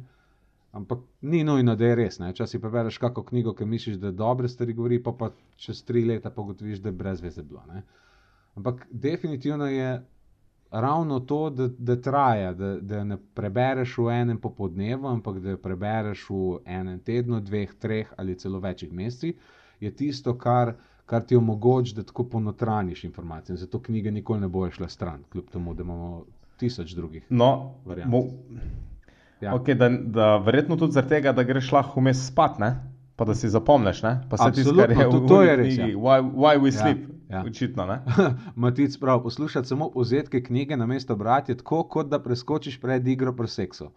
Pa da ti sam pride. Matic, jaz ti moram povedati, zdaj, to, to je družinsko oddaja. Mi ne vemo, kdo to posluša. Tako da ne vem, a, a, a ti, ti, ne, ti, ti podpiraš tako komunikacijo na najnem kanalu. Mm, jaz se bom distanciral od odgovora, bi pa vprašal Matica, kje je knjiga. To je dobro prebral. vprašanje. Kje knjigo si pa ti na zadnje prebral, ker na Matica bomo še malo čakali zaradi lega. Ali zato, ker morajo vmes knjigo prebrati? ja, če bo Blinki sta uporabljal, mogoče bo celo že znal kaj povedati. No, kje si na zadnje? In vse tiho je bilo. Kaj ti, ti ne, uh, ni prebral nobene knjige že zadnjih Ne. Ne. Ne, sem mislil, ne, ne, da si to tebe vprašal. Jaz sem. Ja. A ja, uh, ne, to pa z veseljem povem. Uh, Povej z veseljem. Uh, the Shoe Dog, uh, founder of. Aha, to je ta, ki sem jo predlagal. Ja, jo imam v uh, To Read na Goodreadsu. Da, jo bom prebral. Um, ta, tam je bila pa mhm. res topno. Uh, od, izmed treh uh, biografij velikih. Uh, podjetnikov, ne, uh, med njih štejem mm -hmm. Ilona Maska, Steva Jobsa ne, in uh, zdaj tale um, Paul, Paul White. Kaj je že? Samo to moram pa preveriti. Ne. Jaz se zelo sem slab s temi stvarmi. Mm -hmm. Mogoče malo več spati. Ne. Ja. Rok. Mogoče, ja. Mogoče. Evo. Nekaj ti prekinja, ti ne. ne vem, kaj se dogaja. Ah, Samo tiho sem bil. Aha, premišljeval. Uh, ne, na, ro, na robu sem rekel, Phil Knight. Uh, Phil Knight uh, je pa mi, v bistvu ta bila, mislim, to ne izniči dosežkov uh mhm. -huh. prejšnjih dveh, ne, pa da nista carja. Sam pač knjiga, kot taka biografija, mi je bila ta še najbolj uh mhm. -huh. napisana in v končni uh mhm. -huh. fazi prebrana, ne, ker sem jo ja. poslušal, seveda. Um, top knjiga, no? top zgodba, priporoča meni tudi moj kolega, priporočil mi je tako že ene tri leta ali dve leti ja. priporoča. Uh, pa sem se pač zdaj lepo res lotil, no, kak mesec nazaj. In mislim, ja, odlično je. No. Uh, sem se našel noter, v njej pa tudi uh, različne, um, tudi kakšnega, kakšnega sodelavca ali pa poslovnega partnerja v teh likih v knjigi. Mm -hmm. uh, Matic je vmes um, napisal, da je poslušal audiobook Poor Dad, Rich Dad, to je Guy Kawasaki, pa uh. audiobook mm -hmm. The Martian. Um, The Martian sem bral in gledal film, moram reči, da je knjiga boljša od filma, čeprav je film dober. Ne? Eh, zelo zabavna knjiga je, tako za sprostitev. Uh, Guy Kawasaki, uh, Poor Dad, Rich Dad, ali v kontra, Rich Dad, Poor Dad. Uh, je pa tudi zelo zanimiva knjiga, ja, tako malo ti spremeni perspektivo na določene stvari. Kaj ti misliš o tem? Ja, o tej knjigi. Očitno si jo prebral, ker si rekel, uh. Ne, ne, zakaj sem rekel, Aha. ne, nisem jo, imam jo pa tudi na uh, bookmarkano. Uh, kolega, en drug, no, moj trener, uh, jo je pač prebral, pa je tudi rekel, da mu je odprla oči, da je bila kul. Cool. Tako da nimam pa pojma, uh, o čem govoriti, ko ne morem se spuščati v debato. No, dobra knjiga, drugače. Tako o, o tem, kako različni ljudje na različne načine pristopajo k um, upravljanju z denarjem, o, raz, o razmišljanju o, o denarju, no, tako bom rekel. Um, ampak uh, seveda ima svoje pomankljivosti. Pač, uh, Polna enih primerov, ki so malenkost uh, poenostavljeni, ampak ravno zato, ker so poenostavljeni, uh, ti pomagajo videti določene vzorce, ne, ki se ponavljajo pri uh, ljudeh. Tako. Ne, dobra knjiga. Um, Pa to je tako to je bolj, self-help mislim, knjiga. kakšna biografija. knjiga o, Aha. o, te, o tem, kako eh, recimo primerjava med dvema različnima namišljenima očetoma, kako pristopata k istemu življenju na različne načine, skozi finančni aspekt, ne, kako, kako se soočati z uh, financami in tako naprej. Uh, ampak uh, mene zanima uh, na tej točki. Um, kaj ti, kaj ti misliš, eh, če se sam vrnem malo nazaj na tisto temo o, o, o tem, o tej gospodarsk, gospodarski krizi, potencialni pa to. Uh, si rekel, da veš, kaj je ta Fed, ne? ne? Ker prej sem hotel samo nekaj dodati na to temo. Um, Mislim, ve, vem. Uh, no, kar dodaj. hotel sem, mislim, ja, Približno. ve- hotel sem ja. samo to reči, ne, da v zadnjih ne vem, koliko, treh tednih ali nekaj takega so ene trikrat že unesli v, v sam uh, ta, v, bi rekel, v ta finančni sistem noter. Um, tem se reče uh, quantitative easing, je v bistvu beseda, ki jo uporabljajo, ki v bistvu je zelo napihnjena, lepa beseda za nekaj zelo enostavnega, kar naredijo. In sicer to je. Um, Evo, zdaj sem dal Kindle Fila, preberem eno knjigi, knjigo, ki mi jo predlagata do konca aprila. Ok, bomo ti predlagali, sem da to misel zaključim. V glavnem, um, uh, kaj sem govoril? Da pač, kaj delajo, ne? mislim, Fed, da za eno full easy stvar imajo fancy besedo. Aha, ja, v glavnem, ja, ja fora je v tem, da uh, quantitative, quantitative easing je v bistvu beseda, s katero uh, opišejo proces, da ustvarijo nov denar. To je v bistvu eh, pod narekovaji printanje denarja, ker dan danes v bistvu itak ni več denar, fiat se temu reče. Fiat sistem je ta, kjer ti dejansko ti ne rabiš imeti nekje v banki fizičnega denarja ali pa nečesa, kar je enake vrednosti kot denar. Ne? Uh, zato, da pač reče banka, lahko, da ima toliko denarja. Ne. Včasih si rabo imeti uh, zlato, ne. Zlato, ne. včasih je bil dolar recimo, vezan Ja. ja. na zlato, danes pa ni na nič več vezan, je pač samo ena cifra, ki lebdi v zraku. Ne. No, in ta Federal Reserve ne, je, je takrat pred, uh, pred uh, takrat, v 2008, ko je bila tista kriza, ne, so dejansko spumpali noter v sistem, koliko je bilo 1,5 trilijona ali nekaj takega, eh, trilijona v angleščini, zelo v slovenščini je to bilijon. Ne. Uh, 1,5 bilijona uh, dolarjev ali nekaj takega so dali noter v, v finančni sistem, nazaj noter, kar je bilo v bistvu uh, na način, da kot da bi nekdo na enem računalniku, imaš Excelovo tabelo, pa noter piše, uh, Federal Reserve ima toliko pa toliko denarja in bi pa sam tisto cifro spremenil iz, ne vem, 27,5 bi spremenil v, v 29. Ne? Tako so, tako so dodali Mhm. denar noter. Ne?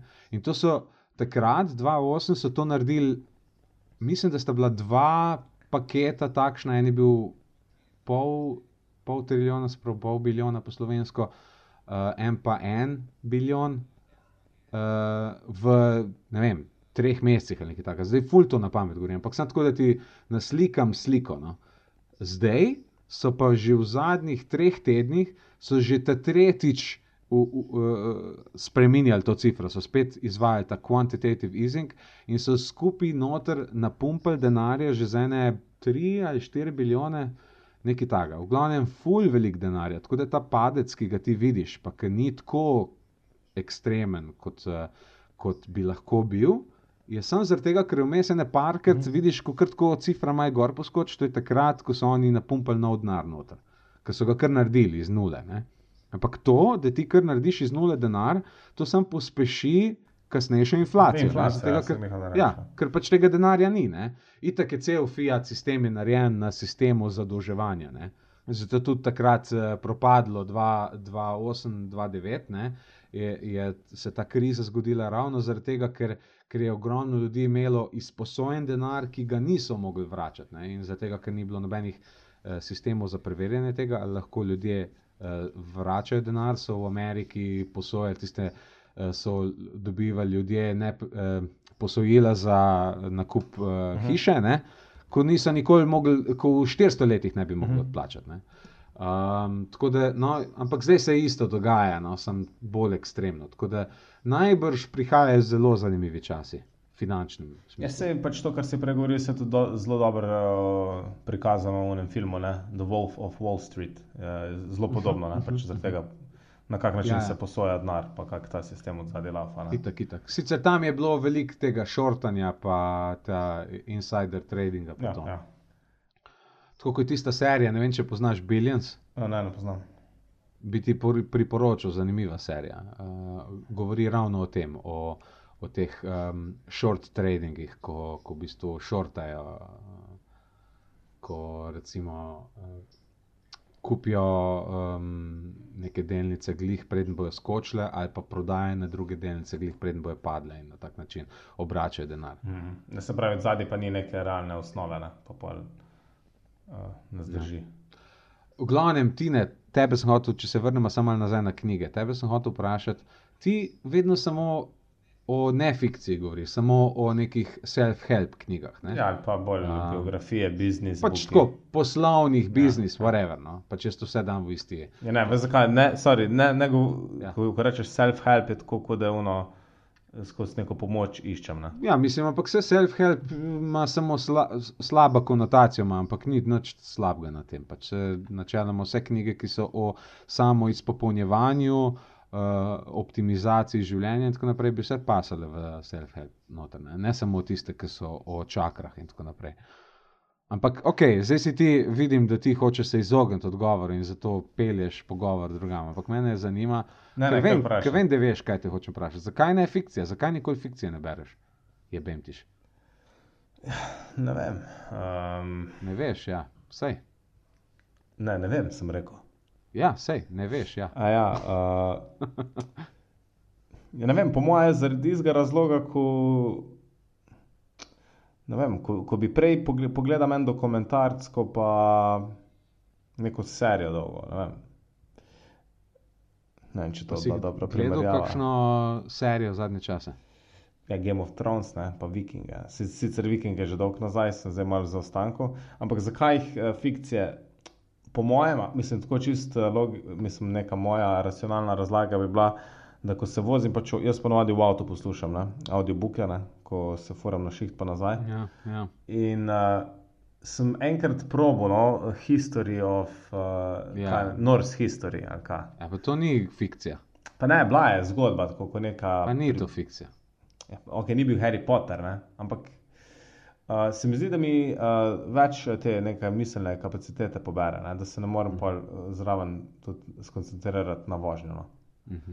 Po moje je to. Uh, Ja, definitivno audio knjige teže bereš kot fikcijo, uh, samo določene lahko bereš kot fikcijo. Takšne, ki so zelo stor, story-based, ki se pač stvari s- samo dogajajo. Mor, Ja. ja. Morate samo nekaj prekiniti. Eh, Tudi moja mama se je odzvala na WhatsAppu in A, napisala hvala. Odlično. Yes. odlično. Samo hvala. Uh, pa srčki, pa lupčki. Mhm, mhm. A, ok, ok. No, to je že čisto drugačno, kot ko rečeš. Ker drugače prej je zvenela, kot da je tako hladnokrvna. Hvala. ja, uh, mislim, lej, gremo, gremo si zadati en izziv drug Ja. drugemu. To, to je že dolgo razmišljam o tem. Ti prebereš eno fikcijo, ki ti jo jaz predlagam, jaz pa preberem eno knjigo, ki jo ti predlagaš, ki pač lahko je fikcija, lahko ni, meni vse. Ja. Ampak uh, mogoče eno, ki mogoče drugače ne bi tvoje prebral, da ni glih uh, tista, ki jo mogoče že bom. Aha. Imaš kakšno? Ja, to bom zdaj le, mislim, zihar imam kakšno, ampak Iz, po, po, na, izriti težko povlekti. ne, ponavadi imaš ti, uh, ti si tako več knjig prebral, ne, tako da bo te težko presenetiti. Ne. Um, uh Mhm. -huh. Klele na hitro samo gledam, um, da vidim. Mm. Ja, ta bi bila mogoče, zan- ne vem, če si jo že hotel brati, pa ne vem, te nisem tudi uh, veliko menil. Uh, ali pa sem jo tudi uh, Social Engineering, The Art of Human Hacking. Aha, ja, ja, imam, imam jo na tu, tu, tu read. Social. Uh, bom, jo, bom jo Ne prebral. bi smela biti, ne? Ali bi mogla, ali bi bila? Mislim, ne vem, kdaj bi jo prebral, ker imam full veliko drugih knjig na istem seznamu. Uh, ti si jo že prebral? Ja, ja, že, že. Ej, a si gledal serijo Mr. Robot? Ne, nisem. Zelo priporočam. Mr. Robot. Ok. Ja, zelo priporočam. Res, res zelo priporočam. To je pa, zdaj se je končala, štiri sezone so bile in uh, to je ena od boljših.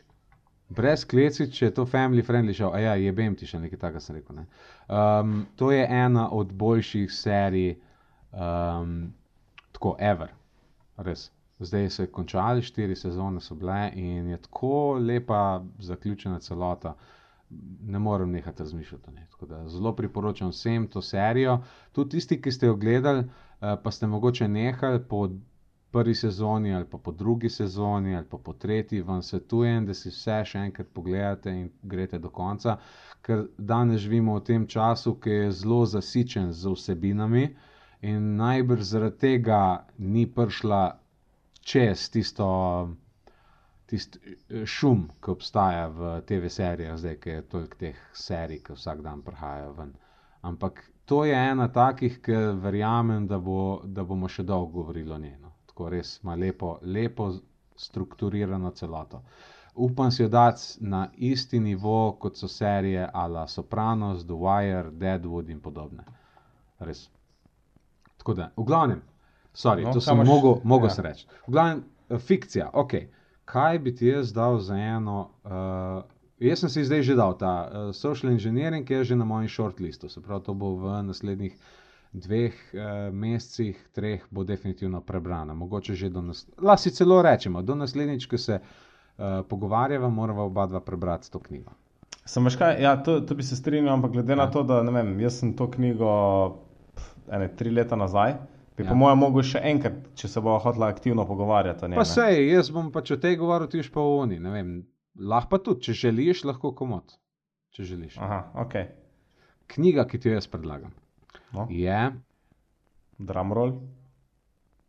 Aha, to je dejansko, evo, vem kera. To je dejansko takšna, ki bi jo komod, po mojem, lahko tudi v audiobook obliki poslušal, zato ker je zelo dobra, ta, ki je posnel, audio verzijo je zelo dobro posnel. Da, Ne, čeprav mogoče bom, pa glede na to, da se ne vozim, Boš doma. Okay. okay. Nimam sicer Kindla, ne, ampak si Ja. ja. bom v app jo naložil, ampak vem, da to ni isto, ni e-ink papir, tralala, bla, bla, bla, bla.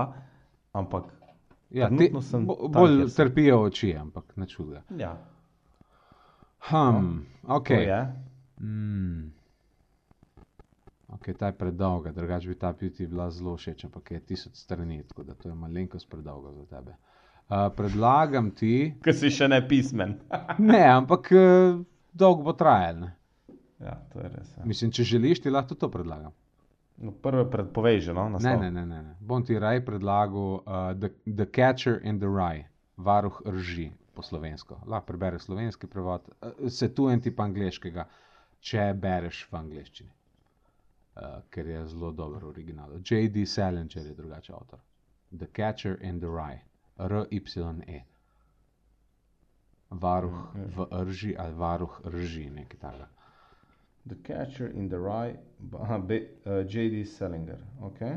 Uh -huh. To knjigo, tudi ni dolga knjiga, um, je pa zelo zanimiva. No, tako, um, govori o enem, ne, ne, neč ne bom povedal, preber knjigo. No. Jaz bom polno. Sem je pa full kratka v bistvu. Kratka je, kratka je. Če piše 29 minut, ponovadi jaz one 14 ur. A ja, sem to je po moje skrajšana verzija. Drugače, Aha. uh, Na Goodreadsu, če pogledam, koliko ima strani, ima 277 strani. Aha, zdaj sem pa drugo verzijo našel, Ja. 3 ure pa Ja, ja. 8 minut, ampak še vse ne je to kratka. Okay. 277 strani ima, tako da 3 ure definitivno ni. Veš, to je ena taka knjiga, ki se jo tudi daje velik uh, srednješolcem pa to zabrati. Tako da lade imaš več teh abridged verzij. Tako da poišči eno, ki ni abridged, ali pa preber pač uh, v digitalni, ne audio obliki. V glavnem, ok, ti boš prebral The Catcher in the Rye, jaz bom pa prebral Social Engineering, The Art of Human Hacking. Ok, aha, to sem hotel še omeniti, uh, ko sem že prej glih omenil druge stvari. Uh, kramp in lopata. En nov Čakaj. pot. Ja, Ne, ne, ker nadaljuj, pa bom pa. Ja, hotel sem samo omeniti na hitro. No. En nov podcast, ki uh, sem ga v bistvu na novo izdajam uh, na kramp in lopata.si. Uh, danes je v bistvu šlo live, uh, prva epizoda, gre v bistvu za podcast, kjer se pogovarjam z raznimi. Um, Z raznimi, se samo ena epizoda zunaj. Z, mišljeno je, no, da bi se ne pogovarjal z raznimi uh, kreativci, uh, ne, ne, ne rad uporabljam besedo umetniki, no, ampak uh, kreativci, no, ki se, s katerimi se tako ali tako družim, pogovarjam na raznih kavicah, pa tako, uh, tako pa pač bi dal online. In prva epizoda je pač uh, z dramatičarko Simono Hammer, mojo kolegico, s katero se zelo pogosto dobivamo na raznih kavah, pa se pogovarjamo o pisanju. Tako sem pa imel en tak pogovor z njo. Ki, uh, tako da to je en nov podcast, en moj nov stranski projekt. Ne vem, kako bo laufu, kako pogoste bo epizode, ker po moje bojo še manj redne kot uh, je tale sinapsa, ampak uh, je pa zunaj zdaj. No. To sem že dolgo hotel dati ven in zdaj sem končno dal ven. Evo. Super. Ej, a si opazil, da je tale podcast full reklamno naravnan? Ja, mora biti. Zdaj moramo to začeti delati. Zdaj smo v drugem času, v času, kjer je pač treba to početi.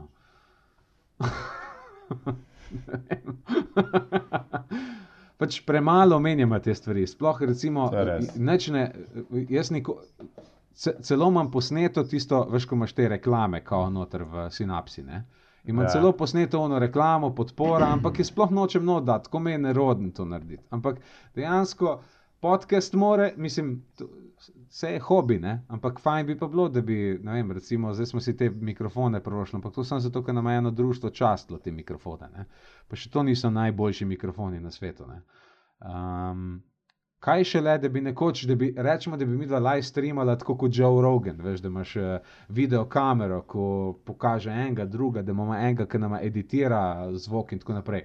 Ta podcast lahko gre marsikam, če bodo ljudje nam pač pomagali. Ne? No, ne še si izkoristim svojih eh, Prosim. pet minut slave. Ne? Ja. Uh, jaz bi pa pozval vse uh, mlade, nadobudne podjetnike, uh, ki imate kakšno podjetniško idejo in bi jo radi razvili, in pri tem potrebujete pomoč. Uh, jutri uh, se začne uh, podjetniški trampolin v okviru Saša inkubatorja v Velenju. In glede na nove okoliščine, bo ta podjetniški trampolin potekal online, se pravi preko videa, preko uh, ne, vem, mislim, po moje Google Meeta, oziroma ne preko Zuma bo potekal. Uh -huh. uh, lahko se še do jutra prijavite, greste na sasainkubator.si, pošiljnica trampolin. Um, tukaj so zelo pripravljene zanimive delavnice in eno izmed teh delavnic 7. maja uh, vodim tudi sam. Mm. Naslov lete pa je: Nič se ne zgodi, dokler ni prodaje. Uh, tako da malo počekajte spletno stran. Povej še enkrat. sasainkubator.si Ja, se sem jih hotel. Oprosti. sasainkubator.si, pošiljnica trampolin. Torej, to je sasa inkubator.si, pošiljnica trampolin. Veš, kaj moraš, ne? po marketingu je kao tr trojka, mora biti. Trikrat moraš eno stvar povedati, da si ljudje zapomnijo. Upam, da ste si zapomnili. Če ne, pa preskočite nazaj za 15 sekund. Tako je tudi to sedaj. A to je kao accelerator, pospeševalnik. A, zanimivo, Uh, ja, da imamo to. podjetniški pospeševalnik. Pa, uh, vem, da te zanima, zakaj se imenuje Saša in Prosim, prosim. Zato, ker je to kratica za Savinsko-Šaleško regijo. A, vse se mi je zdel, nekako sem slutil to. Uh, ni pa nobene Saše v tem Saša inkubatorju. Pa bi mogli eno imeti.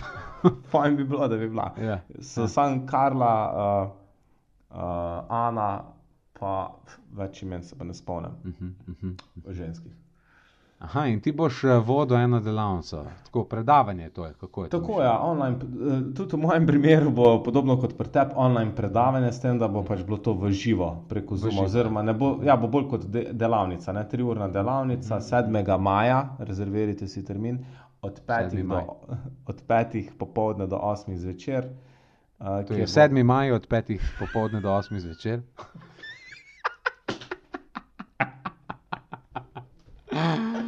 Uh, ker bomo v bistvu uh, Sasa inkubator, pika si, slash trampolin.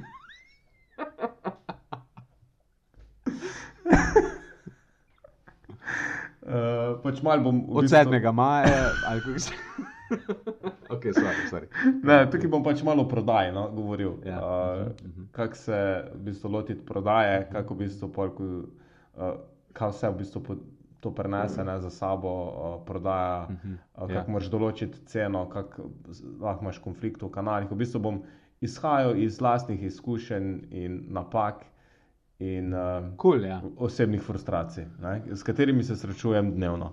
Vse to je tisto, ne? to včasih ljudje ne, ne razumejo. Ne? da Samo zato, ker ti na neko temo predavaš, to ne pomeni, da ti trdiš, da si uh, veliki poznavalec te tematike. Ampak pomeni sam, da imaš nekaj zapovedati na to temo. Ne? Tako kot jaz, recimo, ko imam te delavnice kreativnega pisanja. Ne? To ne pomeni, da sem jaz veliki pisatelj, ki vem vse o pisanju, ampak da sem sam nekdo, ki ima eno specifično perspektivo o tem, ki jo imam zapovedati. Ne? Mhm. Ne? Ja, se strinjam. Ja. Ja. Um, smo pa tudi v ta namen en full dober influencer video posnel.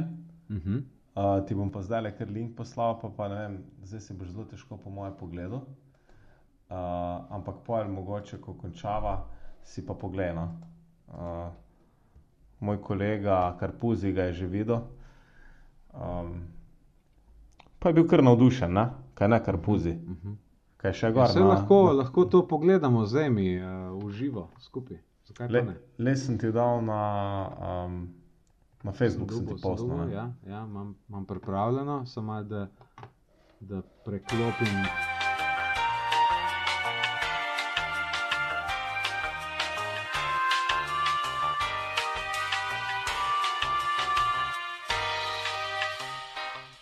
Še ni konc. Čak, počak. Za švicar zdaj veslaš. Več informacij in prijava na www.sasainkubator.si slash trampolin. Ok, in pol je nek podjetniški trampolin 2019, pa ena ženska, ki se raztekuje. Ok, super, super, hvala. Uh, fajn, fajn, dobro dobro zgledaš, drugače, stari. Zadnje cajte s- te skozi vidim, te tvoje storije, skozi neki telovadiš. A? Ja, zdaj, Te, ti si čist padel noter v to. A? Dobro, okay, zdaj, zdaj si pač doma in verjamem, da doma enako intenzivno vadiš kot si prej. ja, ampak bi mogel ti ne. uh, se ravno včeraj smo imeli uh, telovadno urico s hčerkama, tako da smo celo uro telovadili. Uh -huh, uh -huh. Tako da ja, je bilo kar fajn. Je bilo. Kaj si jih dvigoval v zrak? Ne, on, na, Ali so one so- tebe? Ne, one so tudi telovadile, ampak pri enih Ja. ja. vajah sem jih pa ja uporabil kot uteži. Uh -huh. Uh, ker eh, doma imam samo 12 kilsko tež, ne, one so pa 16 pa 25 kilske. Mm. Tako da Tako da je kar eh, s- so mi kar prav prišle. No. super. ok, um, kaj sem nekaj sem hotel sem še na koncu povedati, sem mal da najdem, kje pa ima zdaj to, sem vse zaprl. Um, ja, imaš ti še kakšno reklamo slučajno? Za, koncu? ti si, po mojem, si ti izkoristil cel bonus teh reklam. Aha, ne vem, če imaš še kako. Ne. Ja, v glavnem, eh, če se sam vrnem malo nazaj na ta togl in ostalo. Ne? Se pravi, ne merim več časa. Ne? Zakaj? Fakt. To, to, Ja. to sem ti hotel sam razložiti uh, na sinapsi. Ker, mislim, če kdo, jaz si predstavljam, da čez 10, 20, 30 let, ali pa mogoče čez 200 let, ko bojo našli te posnetke, bojo zvesti poslušalci takrat ne, razmišljali, ne, je pa tako bil obseden s tem toglom, pa vse si je lahko meril, zakaj zdaj nehal to delati. Ne. V glavnem, eh, razlog je zelo enostaven. Ne uporabljam dovolj. Dejansko, uh, velikokrat sem rekel ljudem, je, ne uporabljam stalno, ampak uh, uh, podatkov ne uporabljam dovolj pogosto. Veš, podatkov, ki jih merim. Ne? A, se pravi, se overačivati hoto. Ne? Ja, mislim, preprosto ni, ni mi več bilo toliko uporabno. E, e, e, večkrat, ko so mi ljudje sprašvali o togle, pa sem jim razlagal, sem jim vedno dal isti primer. Ja, uh, ko sem pa delal enkrat eno režijo. Uh, pa sem pol rabo vedeti, mislim, da sem to celo na sinapsi povedal. Pa sem pa rabo vedeti, uh, koliko časa mi bo vzel, sem lahko pogledal prejšnjo režijo, ki sem jo delal in sem lahko preračunal si točno, koliko ur sem porabil v eni fazi projekta, v drugi in v tretji in sem lahko točno vedel, koliko bom zdaj rabo za enako kvaliteto dela ne? in sem si lahko splaniral stvari vnaprej. Um, kar je bilo res, ampak to je dejansko edina resna uporaba tega togla, ki sem imel v celih, ne vem, štirih letih, kar sem ga uporabljal, treh. Tako da zdaj, po dolgem času, sem pa enkrat sem si natočil čistega vina, kako že ti rad rečeš. Um, in sem pač rekel, da rok, pač brez veze si to beležiš, sploh ne, ne uporabljaš tega, ne uporabljaš teh podatkov. Tako da sem pol nehal beležiti. Na eni točki sem pač preprosto rekel, ok, ne bom več beležil. Ok, jaz se te razumem, no? ker jaz, uh, jaz ga pa še vseeno uporabljam, ampak sem tudi od začetka ja. hotel preveč uh, mikro se zmanjžirati samega sebe, kao vzem pa vsak ja. task menedžerov oziroma vsako skupino taskov, ki spadajo pod neko uh, skupno streho, ne? da bom pa vedel, koliko za ja. te taske, za une taske in na, tako naprej.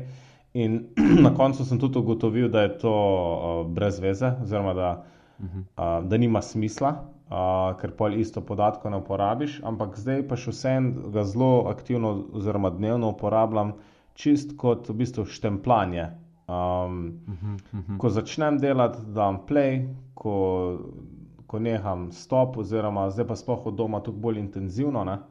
Ker itak ne delaš cel dan, oziroma ne delaš v kosu 8 ur, ne? pač delaš 2 ure, imaš malo pauzo, oziroma moraš nekaj se z, z, tamalimi ukvarjati in mi zelo prav pride na ta način, je pa pač zelo uporaben. Ne? In sem isto tudi um, mm. svoji sales ekipi, ne? ko jo imam uh, na čipolu, uh, čipolo.net. Ja. Uh, čipolo.net. To je čipolo.net, schipolo.net. Mhm. Um, sem tudi dejansko. Uh, čipolo.net. Uh, pametni iskalnik za ključe. Uh, po mojem bo naslov reklame ali pa nekaj takega. Jaz mi nam je prej vprašala, koliko je pa naslov te epizode, sem rekel, ne vem, še, še nismo imeli. Če si dal iz, iz, iz karantene, nisi rekel, da boš tako dal.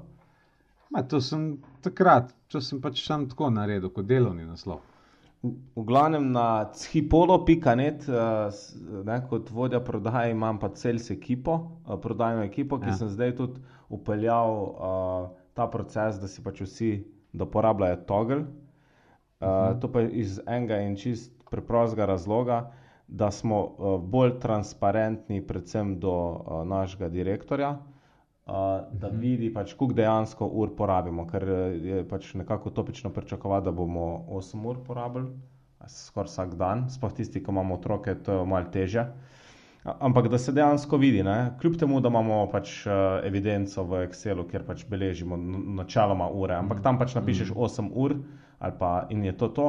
Kaj pa dejansko, ker sem jih spodbudil, da pač pritisnejo play pa stop, je pa dejansko ti tam milisekunde, ali kako ti piše, ne? ali sekunda, kdaj si mhm. začel pa končal, ne? tega pa ne boš šel prirejati, ne? tako se mi zdi malo bolj. Itak, itak, ja. uh, pri, pa ne mislim s tem povedati, da nimam super ekipe, ampak sem hotel sem nekako pokazati. Uh, da direktorju, da, da smo pač transparentni in da dejansko tudi lahko doma delamo. No? Um, itak, itak. Ja. Ja, se zdaj bo tega če dalje več, se mi zdi. To je kar eh, dolgo se je govorilo o tem, da ja, je delo od doma, pa splet nam, eh, nam omogoča povezanost in zdaj nas je v bistvu ta. Uh, ta um, epidemija nas je pravzaprav prisilila v to, da smo končno začeli inovirati na tem področju. No, se mi zdi, da je to kar en tak pozitivna stvar, ki je prišla iz tega ven. Mogoče bomo celo končno razbili to famo tega 8-urnega delovnika, ki je res bederijano. Um, ja. Ker se mi zdi, da ni, ni poanta, kot je bilo včasih, ki si imel proizvodnjo. Ne? Si pač rabu, eh, dejansko si rabu človeka tam toliko dolg, koliko je bil, koliko dolg je bil pač fizično zmožen. Um, dejansko, če pa v tej sodobni, pod narekovaju, eh, pod narekovaji proizvodni, ne, pa dejansko je pomembno samo, kakšna je produktivnost, ne, kaj si dejansko naredil. In zdaj, če si ti to isto stvar naredil v treh urah ali pa v osmih, kam ima veze. Ne. Ja, um, se strinjam. Ne? Čeprav uh, pri prodaji je še celo tako, da nima veze čas, ne? je uh, Ja. KPI, je koliko si prodal. ne. Uh, to je ta glavni KPI. Itak je, itak je. Uh, ampak vse, ne? trenutno tudi uh, prodaja, sploh v, retailu, ni takšna, kot bi bila, bila, ker so se nam trgovine zaprle. Tako Itak je, zdaj je itak vse pod vprašanjem. Tako Da, kdaj bomo imeli naslednji podcast? Upam, da je v kratkem. Ja, se Da, veš, kak je s temi, s temi obljubami. ne. Um, Ja. Fajn bi bilo, da bi bil v roku enega meseca, ne, če hočemo neki frekvenci slediti. Uh -huh, uh -huh. Ali pa že prej, glede na to, da smo v tej karanteni, pa ne vemo, kaj delati. Ja, se, Bomo videli. se ne, strinjam. Bomo ja. Vsaj v roku, e, e, ja, moraš ti prebrati knjigo, ne? to bo pri tebi trajalo najbrž. Ja, se pravi, če, to je ena taka za domače branje, ne, knjiga si rekel. Tako, tako Koliko smo ponovadi imeli za domače branje? En mesec si imel cajt. je bilo. Ne vem, jaz nisem nobene za domače branje prebral, tako da ne vem. Le bom, uh, se ti jo moraš pa tudi, ne? Tako da, uh, Tako, tako, isto. Ampak bi jaz dal uh, kle neke cilje, ne, si. Uh -huh. Uh, če Okej. smo danes, uh, če prav tako ne rada omenjava, uh, Datume in datuma tako, smo ja. danes 25. Tretje, eh, tretjega, ne? Mhm. Uh, materinski dan. Mhm. Uh, uh, tako da bi rekel v roku uh, 14 dni, kar je reci piši 8. april. Okay. Dajmo si pač tale deadline za začetek, pa bomo okay. pa videla. Ne? Pa bomo pa videli. Ok, 8. april, zmenjeno. Mogoče celo takrat nov podcast, bomo videli. Važno, da pa ni 1. aprila, ker pol bi si mislili, da, da se zabavamo. Da se, da se hecava. Hecava je, Martin. šaliva. Družinska oddaja, družinska oddaja je to. V glavnem, zdaj bomo zaključila. Preden zaključimo, ti bom pa sam dal nekaj zatuhtati do naslednjič, ko se pogovarjamo. In sicer to je, da najbrž, vsaj v taki obliki, kot je zdaj, tudi Todoista ne bom več uporabljal. Aha, uh.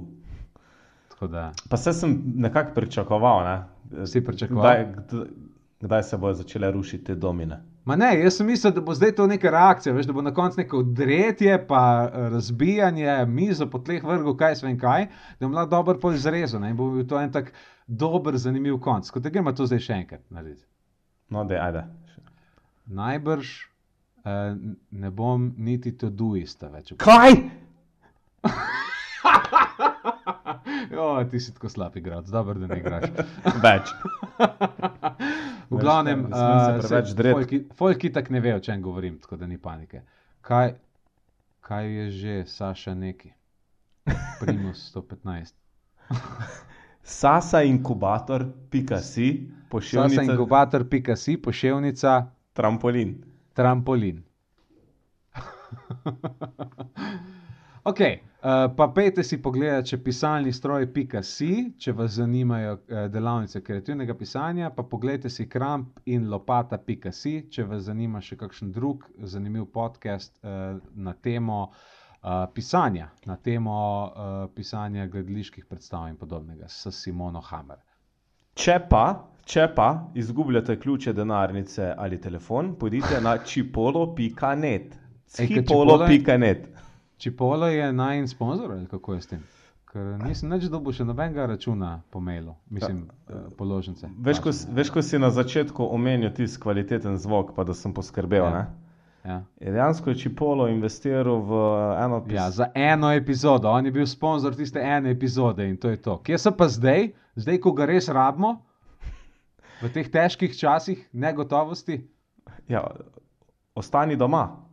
Dela, ne rabiš čipolo, ne, če si doma.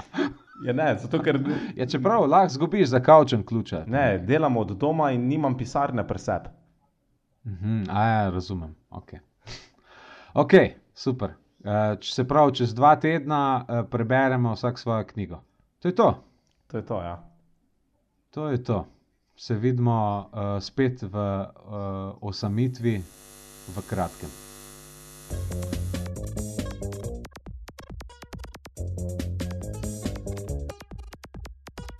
Poslušali ste podcast Synapsa, podcast, ki izhaja z neverjetno konsistentnostjo tako prostora kot časa, vedno na isti spletni strani in vedno v enakem časovnem razmiku. Avtor interglasbe je Katapulto, avtor zaključne špice pa Channel Walker. Z vami sva bila Roksanda in Martin Blazinšek.